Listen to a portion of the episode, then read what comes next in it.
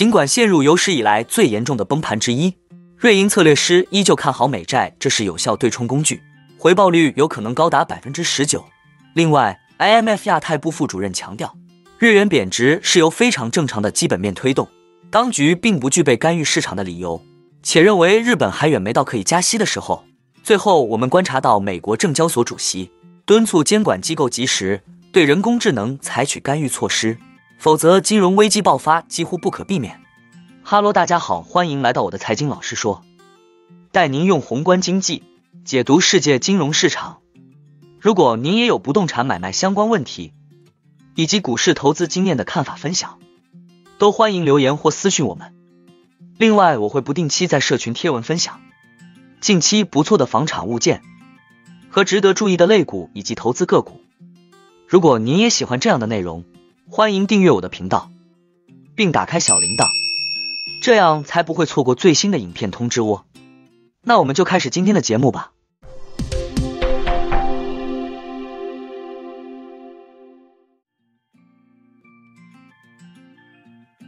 瑞银认为，投资者应该关注美债而不是股票。尽管近几个月市场抛售导致其价格暴跌，这家瑞士银行周一表示，预计关键的十年期美国国债收益率将在二零二四年上半年从目前的百分之四点七降至百分之三点五，这将使债券持有人的净回报率达到百分之十三左右。瑞银全球财富管理首席信息官领导的一个策略师团队在一份报告中表示，展望未来，我们预计随着美国经济增长放缓，美联储结束紧缩政策。并在明年晚些时候开始放松政策，收益率将下降。我们认为债券是投资者投资组合的有效对冲工具。如果美国经济陷入衰退，十年期国债的回报率可能高达百分之十九。这些策略师们表示，他们对美股持中性看法，预计从现在到二零二四年六月，标普五百指数将小幅上涨仅百分之四。瑞银对美债持乐观看法之际，该资产却陷入了有史以来最严重的崩盘之一。自二零二零年三月以来，较长期美国国债价格下跌了近百分之五十。两周前，三十年期美国国债收益率飙升至百分之五以上，随后回落，因为投资者担心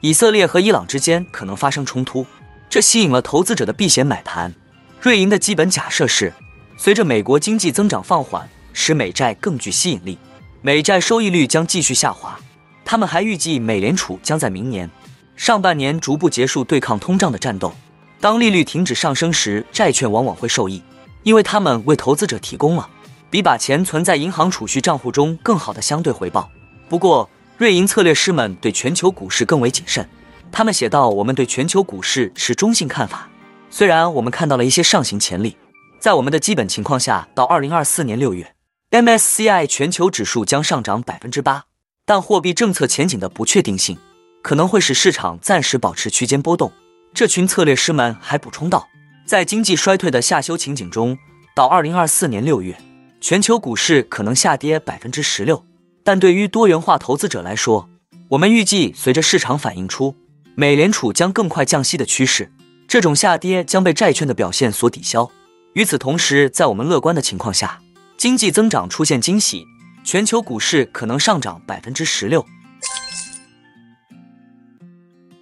国际货币基金组织表示，日元近期的下跌是由基本面推动的，不符合任何要求当局干预货币市场的考虑因素。IMF 亚太部副主任 Sanjay Pant 周六在 IMF 和世界银行年会上对记者们表示，日元的贬值主要受利差推动，反映出经济基本面。因其他地区通胀上升，而日本央行坚持超宽松政策以产生稳定通胀。他还说，IMF 没有看到有必要。进行外汇干预的关键标准及市场功能失调、金融稳定风险或通胀预期失控。Pant 补充到，关于日元，我们的感觉是，这在很大程度上是由基本面驱动的。只要利差继续存在，日元就会继续面临压力。日元一直是最近的市场焦点，日元对美元汇率近期维持在一百五十附近。在 Pant 发表上述言论的前一天，日本最高货币官员铃木俊一甚至向交易商发出警告。直接暗示称，如果日元波动过度，日本可能出手干预。尽管 Pant 认为日本没理由干预汇市，但仍谨慎表示其这番话并非为日本当局出声，因为后者可能知道一些他不了解的情况。一些经济学家现在更加关注 IMF 对日本央行政策的看法。曾在日本央行行长植田和男首次出人意料的调整 ICC 政策的前几天表示，日本央行应该放弃 ICC。判内表示，日本央行在去年十二月和今年七月为提高偿债收益率曲线的灵活性所采取的措施，在很大程度上是朝着正确方向迈出的一步。IMF 上周也提高了对日本的通胀预测，预计这一世界第三大经济体明年的通胀率将远远高于日本央行百分之二的目标。此外，日本的主要通胀指标已经连续十七个月高于物价目标。自该央行七月份最新的季度展望报告发布以来，日元走弱，油价上涨，这增强了市场对日本央行再次上调通胀预期的压注。判决说，日本现在的通胀率比很长一段时间以来都要高得多，其将保持在百分之二或者达到百分之二的目标。发生这种情况的可能性肯定比过去增加了很多。IMF 目前预计日本 CPI 今年将上涨百分之三点二，二零二四年将上涨百分之二点九，而该组织在四月份的预测分别为百分之二点七和百分之二点二。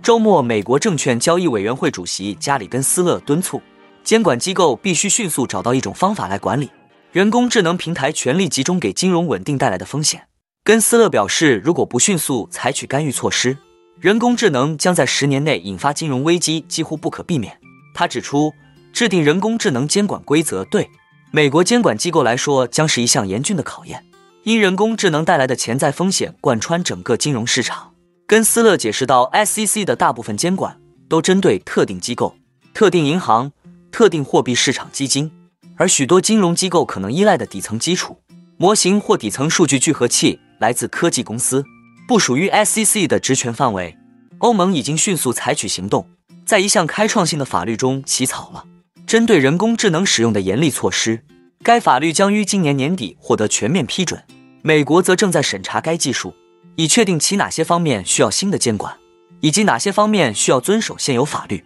华尔街已经以多种方式采用人工智能技术，从机器人咨询到开户流程和经济应用程序。但根斯勒担心各方基于同一数据模型做出的决定可能会导致羊群行为，从而破坏金融稳定并引发下一次危机。他补充说，人工智能对网络经济学的强大影响使潜在的金融危机几乎不可避免，并预测危机最早可能在。本世纪二十年代末或三十年代初发生，华盛顿的立法者和监管机构已经加强了对人工智能的审查，引发了人们对市场稳定性、数据保护和反垄断的担忧。美国联邦贸易委员会于七月启动了对 ChatGPT 制造商 OpenAI 的审查，以关注对消费者的伤害和数据安全。反垄断机构警告称，人工智能对规模的结构性依赖可能导致技术垄断。根斯勒致力于解决资本市场的。集中问题以提高效率。他认为人工智能可能会在该领域引发竞争问题，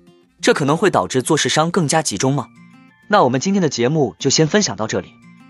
你也喜欢用宏观经济看全球投资的机会吗？如果你也喜欢这样的内容，记得帮我点赞以及订阅分享。YouTube 的大数据就会再推荐类似的影片给你哦。那我们下一支影片见了，拜拜。